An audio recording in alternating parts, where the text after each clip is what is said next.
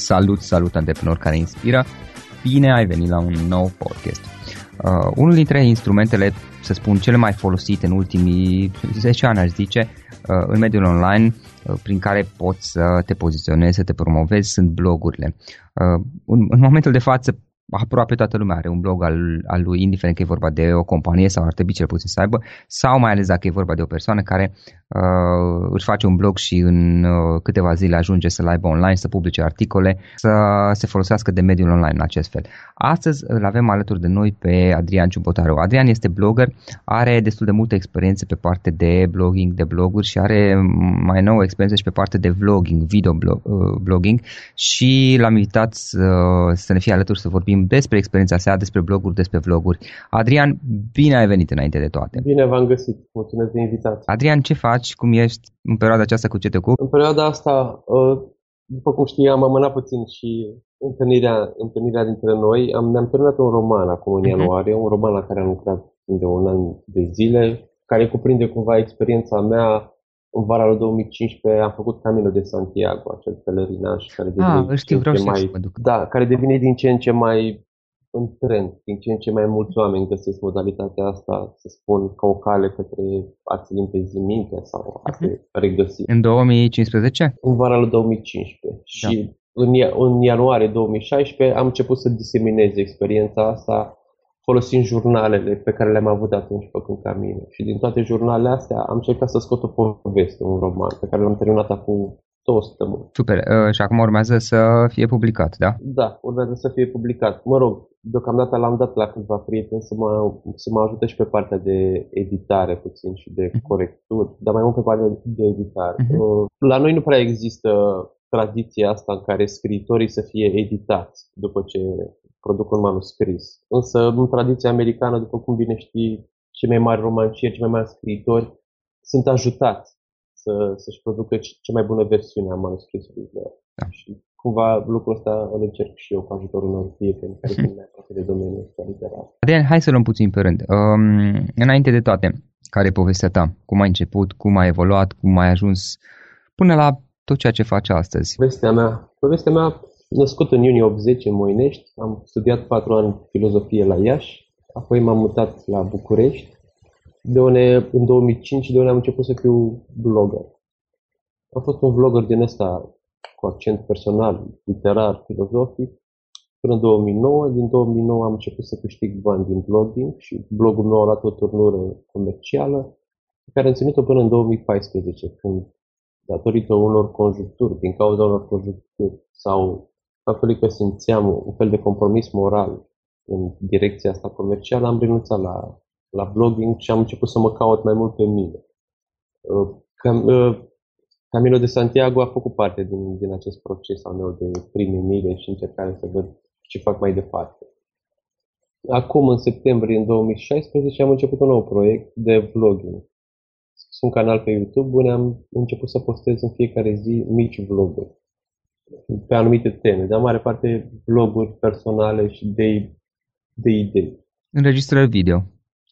Da, înregistrări video care conțineau ce citeam, ce filme am mai văzut sau conțineau chiar aventuri de ale mele personale, ieșire în parc, ieșire pe munte, câțiva prieteni și tot așa. Ok, și uh, proiectul blogului, uh, din câte am înțeles în momentul de față, scrii mai puțin pe blog. Scriu mai puțin chiar spre deloc, n-am mai scris de un an și jumătate pe, pe blog și asta vară simțeam, simțeam o lipsă în viața mea.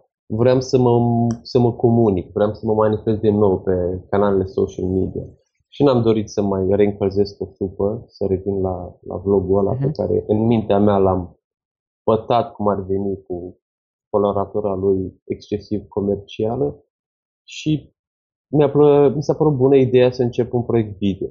Pentru că, după cum știm acum, video devine din ce în ce mai consumat de către utilizatorii din Am înțeles. Dar blogul tu de ce l-ai început, de fapt? Pentru ce? La început de ce ai dat drumul? Vreau să mă comunic. Abia mă București și vreau să mă comunic pe mine. Vreau să fac cunoscute ideile, vreau să cunosc oameni cu ajutorul blogului și mi-a servit mulți ani uh, acest scop. Adică dacă nu aveam vlogul, probabil nu m-aș fi angajat la o revistă literară, la o revistă culturală, unde aș fi scris acolo. E cum să spun, cred că oamenii au nevoie de o platformă care să se comunice de ei. Indiferent că platforma asta e personală, locală, în interiorul familiei sau e scrie un grafiti pe, pe zid, avem nevoie de, de bușeul ăsta, să ne comunicăm pe noi. Și de bușeul ăsta pentru mine a fost blogul, care în timp a ajuns și sursă de venit și în timp a ajuns și teatru de moară, morală, să spun așa. Și spuneai că la un moment dat anul trecut ai decis să începi să folosești vlogul, videoblogging-ul în, în ideea că în perspectivă în viitor materialele media video în esență sunt cele care probabil vor uh, fi mai, nu știu cum să spun, mai, nu mai eficiente, vor, vor fi mai consumate. Da, da. Se observă shift-ul ăsta cumva. Oamenii trec de la text Citit. Către, către video. Și, și video a ajuns din ce în ce mai ușor de făcut, să spun așa. Chiar și cu condițiile tehnice de acum. Se încarcă foarte repede, avem bandă, avem internet care merge bine. Și e o modalitate mult, ce am observat, e o modalitate mult mai autentică de a te exprima pe tine. Oamenii te văd, îți văd reacțiile, îți citesc limbajul corpului, îți văd expresiile și pot digera mai bine autenticitatea unui mesaj. Pe, pe blog puteai să truchezi foarte bine starea ta de spirit. Dacă nu aveai chef într-o zi, puneai un draft mai vechi sau vorbeai de o chestie destul de neutră, făceai o recenzie de carte. Pe, pe YouTube, uh, în vlogging, te arăți pe tine cum ești în fiecare zi, cumva. Pentru că am început uh, vlogul să țin cu fiecare zi, să public în fiecare zi, a fost un fel de disciplină, să pun în fiecare zi un material propriu, indiferent dacă am chef sau nu am chef. Indiferent și te ții de asta și acum? Ceva de spun. Da, da. Uh-huh. Din septembrie, de pe 4 septembrie, am în jur de, chiar nu știu, 100, mai aproape de 200 de, de episoade în fiecare zi. Da. Și a fost o disciplină care pe mine m-a ajutat m-a ajutat în primul rând pe mine, pentru că mi-a creat un pattern, mi-a creat un, un ritual zilnic, mi-a creat o structură zilnică, care după cum știi, e nevoie pentru a atinge cât de cât niște performanțe în orice direcție ne-am duce. Și știindu-mă pe mine, aveam nevoie de genul ăsta de structură și disciplină. Pentru că am fost crescut în ideea că inspirația contează, indiferent cât de inconstantă e inspirația asta. Și acum am intrat într-un fel de căma- cămașă de forță, de disciplină, punând în fiecare zi materiale video și am ajuns și într-un fel așa la un fel de smerenie cu mine însumi, pentru că punând în fiecare zi multe episoade zilnice sunt comuni, sunt mediocre, nu poți să, nu poți să, să fii excepțional în fiecare zi. Inevitabil ajungi la un fel de media numerelor mari și am ajuns să mă accept pe mine că punând de fiecare zi voi pune și lucruri mai puțin extraordinare din perspectiva mea. Mm-hmm. Ok, dar tu despre ce faci uh, aceste episoade de aceste episoade video pe vlog? Le, le-am început în primul rând terapeutic, pentru că am avut o pauză de 2 ani de social media și vreau să revin, să mă comunic Și subiectele mine. cum le găsești? Uh, subiectele le găsesc pur și simplu în jurul meu. Citesc foarte mult, foarte multe cărți și uh-huh am foarte multe gânduri, am foarte multe reflexii, am foarte multe reacții, recenzii de cărți, văd foarte multe filme și, nu știu, înțeleg să, încerc să înțeleg ce, ce mi se întâmplă mie și ce se întâmplă în jur. Ce se întâmplă în jur la nivelul, nu știu, la nivelul trendurilor mari către care ne îndreptăm, nu la, neapărat la un nivel local, politic. Nu, ce se întâmplă la, la nivelul bătăliilor de idei, la nivel global, ce se schimbă și către ce ne, ne îndreptăm și practic tu atunci iei uh, subiecte de zi cu zi, adică lucruri care ți se întâmplă sau lucruri despre care citești în acel moment. Am început vlogul în septembrie, chiar ținându-l ca un jurnal cotidian, în care arătam ce mi se întâmplă, arătam unde mă duceam și ce făceam. Apoi, odată cu înaintarea în toamnă și în iarnă venind frigul, n-am mai putut să ies afară și am transformat vlogul mai mult într-o discuție între mine și audiență, eu stând pe scaunul de la birou și vorbind despre anumite subiecte în general, cărți, filme pe care le văd sau gânduri și idei pe care le am. Însă am început vlogul din perspectiva mea foarte terapeutic, pentru că având o absență de 2 ani de zile de spațiul ăsta social media, am simțit nevoia să spun anumite chestii despre mine, anumite despre mine. Și am început chiar de la zero și am mi era dor de sentimentul ăsta al începuturilor. E foarte tonic să simți că începi de la zero, fără nicio rețea de suport, rețea cu care eram obișnuit în vlogger. Și dacă ar fi să faci o, o, nu știu cum să spun, o comparație da, între, între blog și vlog și videoblog, uh, din perspectiva relației cu, cu audiența, cu oamenii care parcurg materiale, fie că e vorba de materiale scrise în primul caz, fie că e vorba de materiale, uh, materiale mm, video în al doilea caz și aici am, am și eu o opinie pentru că eu am podcastul care se aude, nu este video, dar văd și eu diferența între cele două. Dar tu, dacă ar fi să faci o comparație, cum este relația ta și cum interacționează oamenii cu tine, din ambele perspective ai foarte multă experiență și ca blogger și ai destul de multă experiență, adică la 100-200 de episoade publicate video, eu aș spune că ai ceva experiență și pe video. Care este diferența între cele două moduri de a te exprima? Și am observat audiența care consumă video este mai neiertătoare cu orice scăpare pe care o faci, orice încercare de a truca un mesaj, o, o încercare de a fi fake. Nu neapărat de a minți, ci a fi fake, de a spune o mască, de a spune o identitate pe care vrei să o prezinți lumii. Și cumva în vlog m-am simțit mai vulnerabil decât atunci când scriam texte. M-am simțit mai personal. A trebuit să mă arăt mai mult pe mine, să mă dezvălui mai mult pe mine celor care, care mă priveau. În același timp, ce am observat eu, se creează mult mai multe, mult mai repede o relație între tine și cei care te privesc decât între tine și cei, cei care te citesc.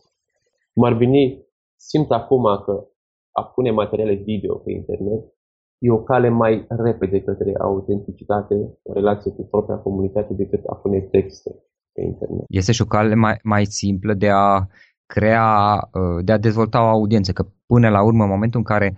E mai eficientă, mai simplă nu e, că sunt mai multe rigori. Trebuie să ai un anumit tip de energie, cumva e orice, orice material video pe care pui, uh-huh. E, un, e un discurs de vânzare. E un, e un discurs de a persuada, de a convinge. Da. E o mână întinsă către ceilalți. Și e, sunt mai multe rigori decât atunci când scriai. Puteam să scriu îmbrăcat în orice, având sau, sau nu având chef, la orice oră. Acum nu pot filma decât la anumite ore, când am lumină. Nu pot filma decât fiind îmbrăcat într-un un anumit mod. Și rigorile astea sunt mai, le simt că pun mai multă presiune pe mine decât atunci când scriam texte. Însă, în același timp, mă apropie mai mult de vocea și autenticitatea pe care vreau să o găsesc în relație cu cei care mă privesc. Din acest motiv, cred că e puțin mai complicat să produci content video, însă efectele și beneficiile uh, sunt mai mari. Le atingi mult mai repede. Adică acum simt că poți să construiești o comunitate mult mai repede cu materiale video decât cu texte. Am înțeles, da. Este mai complicat, bănesc că este ca și la blog, da? Uh, la început este mai complicat pe măsură ce faci un număr de episoade, începe să devină mult mai simplu să le faci pe următoarele. Da, da, da. Eu am început având track, fiind timid, să apară în uh-huh. fața camerei, am început luând de la zero, habar n-aveam de editare video și toate lucrurile astea le-am învățat din merg. Și cu timpul, când faci de multe ori un lucru, după cum știi, încep să vezi anumite pattern, încep să vezi anumite scheme și uh-huh. devine din ce în ce mai ușor. Și acum pot să spun că am accesat o rețetă pentru mine în care pot să fac zilnic cu efort din ce în ce mai mic aceste episoade. Mm-hmm. Ai o structură pe care, un fel de structură pe care te bazezi și pe care o folosești Da, o structură pe care, da, pe care cel puțin acum de câteva luni de iarnă o țin, o rulez în continuu. Am înțeles. Uh, te-am întrebat mai devreme legat de conținut. Aici aș vrea un pic să, dacă, dacă vrei să, să povestim un pic mai mult. Pentru mai ales uh, că asta este o, o întrebare pe care știu că și eu primesc mult uh, legat de blog. Cum, cum găsește lumea idei despre ce să scrie pe un blog. Și uh, bănuiesc că este similar, se poate transpune. Tu ziceai că subiectele despre care uh, obișnuiești să vorbești în clipurile tale video sunt uh, din viața de zi cu zi. Dar nu există, uh, aici transpun o altă întrebare pe care o primesc, nu există riscul să fie neinteresante pentru audiența ta? Este riscul ăsta. Cel puțin la început am fost extrem de personal și da. probabil exagerasem în direcția asta. Adică erau chestii personale care mă priveau pe mine și care mă ajutau pe mine să le spun. Adică episoadele alea aveau și o coloratură terapeutică. Terapeutică. Da, uh-huh. și mă ajutau în primul rând pe mine. Și probabil ceilalți puteau învăța, dar am simțit, uh, am simțit că ajunsesem la un fel de prag în care dincolo de, dincolo de el nu m-a interesat pe nimeni. Însă m-a interesat în primul rând pe mine să mă deschid, să-mi depășesc, să ies din zona de confort și, și tot așa. După câteva luni de vlogging am făcut, am pivotat puțin, am început să mă gândesc la ce au nevoie ceilalți care mă privesc, uh-huh. în loc să mă gândesc la ce am eu nevoie pentru mine din instrumentul ăsta. Și pivotarea asta, aia m-a ajutat puțin să mă gândesc mai mult la ceilalți. Să mă gândesc cum pot să le ofer valoare, cum pot să le ofer ceva în, în schimbul timpului, în schimbul atenției pe care ei mi oferă urmărind vlogurile. Am înțeles. Practic te gândești la uh, ceea ce ar putea avea nevoie ceilalți. Ai, ai și da. o listă de posibile subiecte sau nu neapărat? În primul rând, la mine subiectele sunt, uh, sunt de, sunt, să spun așa, sunt culturale. Sunt uh-huh. cărțile și filmele care pe mine mă, uh, pentru că le consum foarte mult zilnic, pe mine mă, uh, cum să spun așa, mă fertilizează îmi dau idei, îmi dau gânduri, îmi provoacă reacții. Idei, gânduri, reacții pe care le transpun apoi în vlogurile zilnice.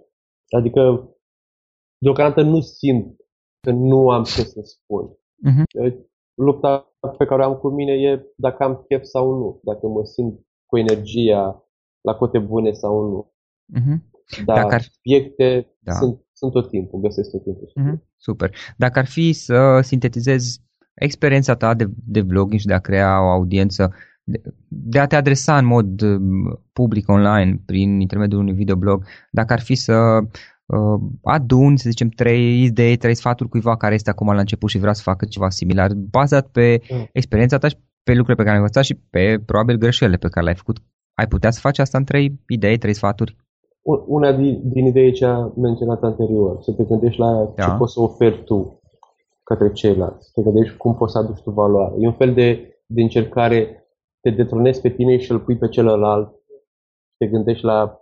E, e ca un, un, într-un act de vânzare, ca într-o relație de business. Te gândești la nevoile clientului și abia apoi te gândești la nevoile tale. Te gândești cum poți aduce plus valoare celuilalt pentru timpul și atenția lui. Asta, asta am observat eu. Când, când gândesc în modul ăsta, simt și din partea mea cea mai mare satisfacție și simt simt și din partea publicului cel mai multe reacții. Reacții care nu neapărat vin prin comentariile de pe YouTube, prin mesajele de pe Facebook sau comentariile de pe Facebook. Că deocamdată eu pe Facebook am comunitate mai mare. Pe YouTube abia, abia să la început. Da, apropo de asta, îmi spuneai înainte de, uh, de a începe podcastul că tu le postezi uh, și pe YouTube, dar și pe Facebook. Da. Am început de, de câteva timp să să pun aceleași episoade și pe Facebook, pentru că pe mhm. Facebook am, am cei mai mulți oameni care mă, care mă urmăresc. Practic le încarci ca și clipuri video direct pe Facebook. Da, da, da, da. Pentru că pe Facebook sunt oamenii care mă urmăresc și prietenii, cei 5.000 de prieteni și pe YouTube sunt abia la început și pe YouTube cei care consumă cel mai mult video sunt acea categorie demografică de adolescenți către care eu încă n-am ajuns pe timpul, pe tipul meu de conținut, care nu e atât de axat pe entertainment.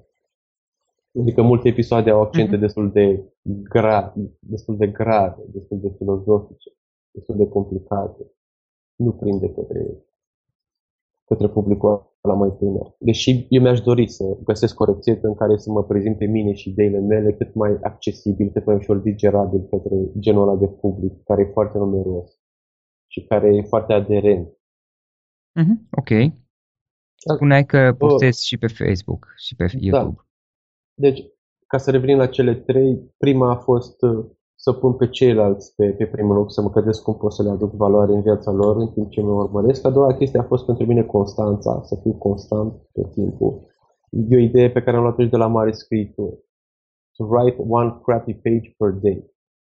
Fiecare zi, fiecare zi, o, o pagină mediocre. Cam așa e și pentru mine vlogul. Să pun în fiecare zi un vlog oarecare, dar să fie acolo și să creezi o repetiție în, în, în mintea celorlalți. Adică ceilalți să știe în fiecare zi că eu sunt reliable, că eu o să le ofer ceva decent în fiecare zi.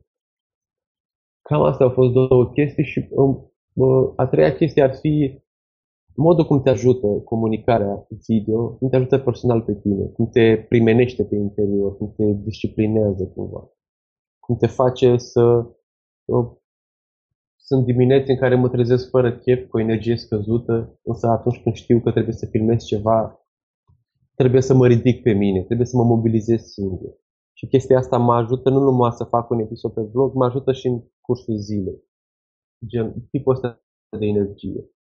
Și se, transferă, lucrul... se transferă în viața ta. Da, da, am observat lucrul ăsta ori de câte ori ne, întâln, ne întâlnim cu celălalt, noi trebuie să ne mobilizăm pe noi înșine. Nu, nu, e un fel de decență și demnitate umană. Nu ne putem prezenta în fața oricui, oricum. Trebuie să ne prezentăm versiunea noastră bună, trebuie să ne mobilizăm, trebuie să zâmbim, trebuie să oferim un anumit tip de energie, trebuie să ne gândim la celălalt, cum să facem să simtă largul și tot așa. Să-l inspire într-un anume fel, dacă da. stăm să ne gândim. Da. Pra- practic, uh, și asta până la urmă, cel puțin experiența mea și blogul și mai ales podcastul m-a influențat pe mine, um, mi-a schimbat într-un anume fel modul în care eu comunic la modul general și cu ceilalți și cu mine însumi. Deci sunt beneficii și de dezvoltare personală pentru tine, în, în genul ăsta de produs video pe care încerci să, să comunici pentru ceilalți. Uh-huh. Probabil din, din cauza asta, uitându-mă la mari vloggeri sau la mari vloggeri, toți toți menționează aspectul ăsta, cât de rewarding e genul ăsta de activitate. Să oferi ceva decent către ceilalți, să te simți că aduci valoare în viața celorlalți și tu enjoy the process și să-ți placă lucrul ăsta, pentru că e challenging. Sunt provocări în fiecare zi, sunt căi pe care ne-am mai călcat în fiecare zi și nu simți o repetiție. Sau nu simți monotonia unei repetiții, pentru că în fiecare zi e o nouă bătălie e o bătălie diferită, e o nouă provocare. Și lucrul ăsta te ajută să crești. Uh-huh. Am înțeles. Adrian, o carte pe care ai recomandat ascultătorul podcastului nostru? Citisem chestia aia, uite chiar și acum, că suntem în, într-un context uh, politic de, de proteste, m-am gândit uh-huh. la Tipping Point al lui Malcolm Gladwell, da. în care da. arată cum o mică mulțime poate dărâma o, o buturugă mare prin toată dinamica socială creată. Însă o carte, să spun așa, de sufletul meu și de spiritul meu este Bhagavad Gita. Acea carte care vine din filozofia indiană, care pe mine, oarecum citind-o în adolescență, mi-a configurat un anumit tip de, de moralitate, dincolo de moralitatea asta dominantă la noi, cea creștină. E o sinteză a... Bhagavad Gita, practic, e un, e un mic episod din mare epopee indiană, Mahabharata, uh-huh. care conține tot ce a dat mai bun filozofia indiană. Și rezumatul ei ar fi să renunțăm la fructele faptelor noastre. Să facem lucruri fără să ne mai gândim la efectele, fără să ne mai gândim la roadele, la fructele acelor acțiuni ale noastre. Și renunțând, uh, e mai mult un fel de detașare interioară față de, actul, față de acțiune. Renunțând la roadele actelor noastre, renunțăm și la consecințele lor karmice. Și nu mai creăm karma. După cum știm în filozofia indiană, Ideea e să scapi de karma pentru a te elibera, să ieși din ciclul ăsta nașterilor și morților. Și am recitit cartea Bhagavad Gita chiar și acum câțiva ani de zile și am observat aceeași prospețime a ideilor care mă inspiraseră și în adolescență.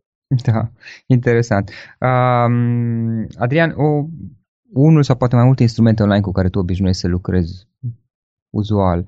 Pe parte de videoblogging bănuiesc că uh, filmările cu ce le faci cu telefonul? Filmările le fac cu, cu GoPro. Am o cameră GoPro, okay. am cumpărat și microfon. Ăsta e ecosistemul. Editarea o fac cu Adobe Premiere, pe care l-am învățat de la zero și e destul de simplu, obișnuit cu ecosistemul Adobe. Din nu știu dacă ai, ai lucrat vreodată cu Camtasia. Uh, nu, nu. M-am dus Eram curios cum este Adobe Premierul. Eram curios cât de, dacă este complex, dacă este dificil. Dacă da, unii zic că e complex, alții zic că e foarte intuitiv. Pentru mine a fost intuitiv pentru că am lucrat mult în Photoshop și e oarecum același ecosistem Adobe. Uh-huh. Și te prinzi de anumite comenzi destul, destul de repede. Uh-huh. Uh, ca instrument online, ce folosesc eu zilnic este Evernote. Da, e super tare. Nu știu cum să E o aplicație în care poți să spui gândurile, în care poți să-ți planifici uh-huh. chestiile, în care poți să-ți, uh, să așezi. Uh, eu citesc foarte mult de pe telefon, dintr-o aplicație de pe telefon al Dico, citesc cărțile și de acolo pot să-mi trimit pasaje și citate foarte bine în Evernote, pe care apoi pot să le, să le diger mai bine, să le scot sau să le, să le pun pe Facebook și tot așa. Dar toate ideile, gândurile care îmi vin, citatele din cărți, le arunc pe Evernote cumva Evernote a ajuns, să spun așa, magazia mea de idei și de gânduri. E și jurnal, e și planner, să spun, pentru activitatea mea de, de vlogger. Da, și practic de pe telefon îl folosești. Da, și de pe telefon îi oferă și uh, îl poți folosi și de pe telefon și de pe un alt device și de pe, mm. și de pe laptop. Dar în primul rând interfața este telefonul. Adică da. chiar, și atunci, chiar și atunci când, când scriam romanul, multe din ideile care îmi vineau în timpul zilei, în timp ce nu scriam, le puneam, pe, le puneam în Evernote și, și a doua zi când reveneam să scriu, aveam deja câteva idei de pe care puteam să, să brodez mai departe. Am înțeles. Uh, Adrian, mai multe despre tine cum putem afla online? Dacă cineva vrea, cineva vrea să afle mai multe despre tine, poate să te contact, contacteze site, știu că ai, bănesc uh, Facebook, YouTube, poate o adresă de mail. Uh, acum interfața mea e, e, e pagina de Facebook. E profilul meu de Facebook. E uh-huh. facebook.com slash ciubotaru. E un profil public, adică uh, toate statusurile, toate pozele sunt publice, pot fi văzute de către oricine și de acolo se ajunge foarte ușor la, la contul meu de, de YouTube. Cam cu astea două jonglez, Facebook, Facebook și YouTube. Blogul n-am mai scris de 2 ani pe el și din când în când mm. episodic pun pe, pe Instagram poze. Mm-hmm. Ok. În final, Adrian, o idee cu care să sintetizăm uh, discuția noastră. Dacă, dacă ar fi să um, să compactăm așa toată discuția asta la o singură idee cu care ai vrea să plece ascultătorii podcastului din toată discuția asta, care ar fi aceea? Ar fi, discuția, ar fi ideea asta banală și clișeistică pe care o știi și tu din dezvoltare personală și din business și din vânzări, uh-huh. să ne gândim cum putem oferi celuilalt valoare. E, pentru mine e o pivotare care e eficientă nu, din, nu doar la nivel profesional, ci eficientă și la nivel personal. Pentru că te face mai atent la nevoile celorlalți și îți crește cumva și gradul de empatie și de compasiune. Dacă te gândești la ce își dorește, ce își dorește celălalt. Și să dau, să dau un exemplu da. personal, din, chiar din relația mea cotidiană cu prietena mea cu care locuiesc acum. Uh, noi aveam la bucătărie un cuptor cu microunde și un sistem de siguranță pentru, pentru gaze. Un sistem de siguranță care o băgăm în aceeași priză. Dar avem doar o priză. Și uh, în priza aia stă, stă sistemul de siguranță pentru gaze și de ori de câte ori folosim cuptorul cu microunde, scoatem sistemul de siguranță și pun în priză cuptorul cu microunde. Și eu de multe ori folosesc cuptorul și uit să mai scot din priză și să pun siguranța. Însă observam că ori de cât eu uit, prietena mea, indiferent că e dimineața sau, sau seara, scoate ea cuptorul cu microunde și pune sistemul de siguranță la gaz. Mm. Și m-a făcut să conștientizez uh, din partea ei cât de mult contează pentru ea siguranța. Cât de mult pune accent în viața ei pe siguranță, chiar și pe, chiar și pe siguranța asta fizică atent la detaliul ăsta, gândindu-mă, fiind atent la detaliul ăsta, observ alte detalii care mă fac pe mine să fiu mai atent la ea. Mă fac pe mine să fiu mai atent la ea din perspectiva asta. Uh, accentul ei pus pe siguranță. Da.